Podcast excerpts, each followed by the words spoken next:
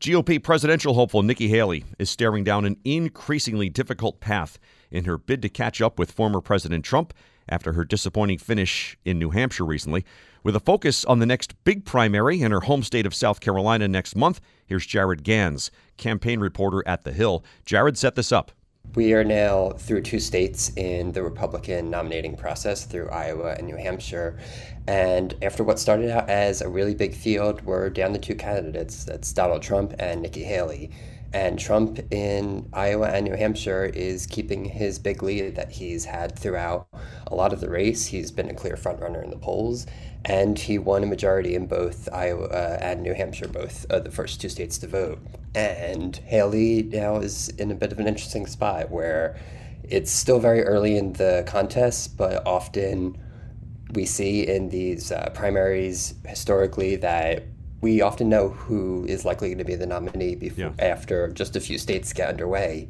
And Haley needs to figure out uh, what she's going to do from here and uh, if she really has a chance to try to come back and take the nomination away from Trump. All right, so it, it, this is kind of a weird question, I guess, but um, I get the sense that there are some observers here who feel that even though he won by a landslide, Trump came up short.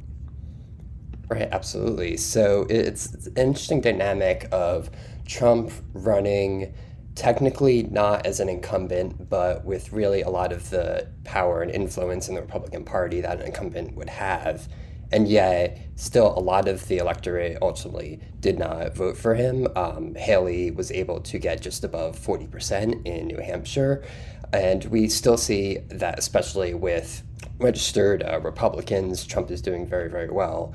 But we've seen this with Haley now that, especially in New Hampshire, uh, independents who are allowed to vote in the Republican primary, they very strongly favored her um, as an alternative. And there seemed to be some signs that they would not be crazy excited about uh, backing Trump if he eventually wins the nomination. Well, we're speaking with Jared Gans, campaign reporter at The Hill. His story is called Haley Faces Tough Path and Difficult Decisions in Battle with Trump. All right, so focus on South Carolina, where, again, Trump leads by a mile over Haley, at least according to some of the recent polling. So best case scenario for Haley here, aside from a win, would be what? Losing by single digits, like closing the gap that much? It's, it seems like a lot. Yeah, definitely. So we're just under a month to South Carolina, so she has a little bit of time to really turn her efforts there. But as you noted, she's down by twenty or thirty points in a lot of the polls we're seeing there so far, and she has a lot to, of ground to make up. Um, South Carolina is Haley's home state. She served as governor there for two terms, and she has a lot of familiarity with the people in South Carolina. But if it's looking like she's going to lose by a lot, it potentially could set her up for an embarrassing loss if she's not only not able to win, but at least come close and make it a, a close contest with a state that has such close ties to her. Yeah.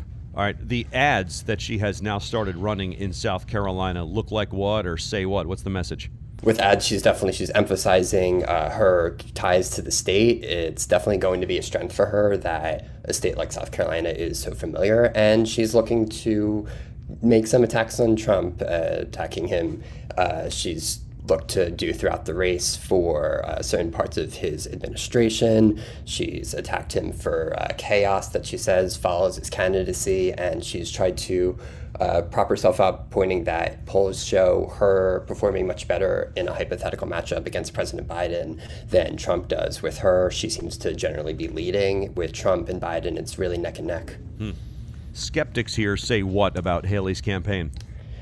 They say that at this point, It's just, it seems very unlikely that Haley's going to be able to make up this ground, that the first two states have really shown what we thought all along, that Trump is the frontrunner and the clear favorite for Republican voters to be their nominee. And it's time for her to drop out and uh, rally around Trump, that continuing to stay in this race is not going to help her. It's not going to give her a better chance at the nomination. And the focus would be better uh, spent to help Trump to defeat Biden in November. Thanks, Jared. Jared Gans, campaign reporter at The Hill.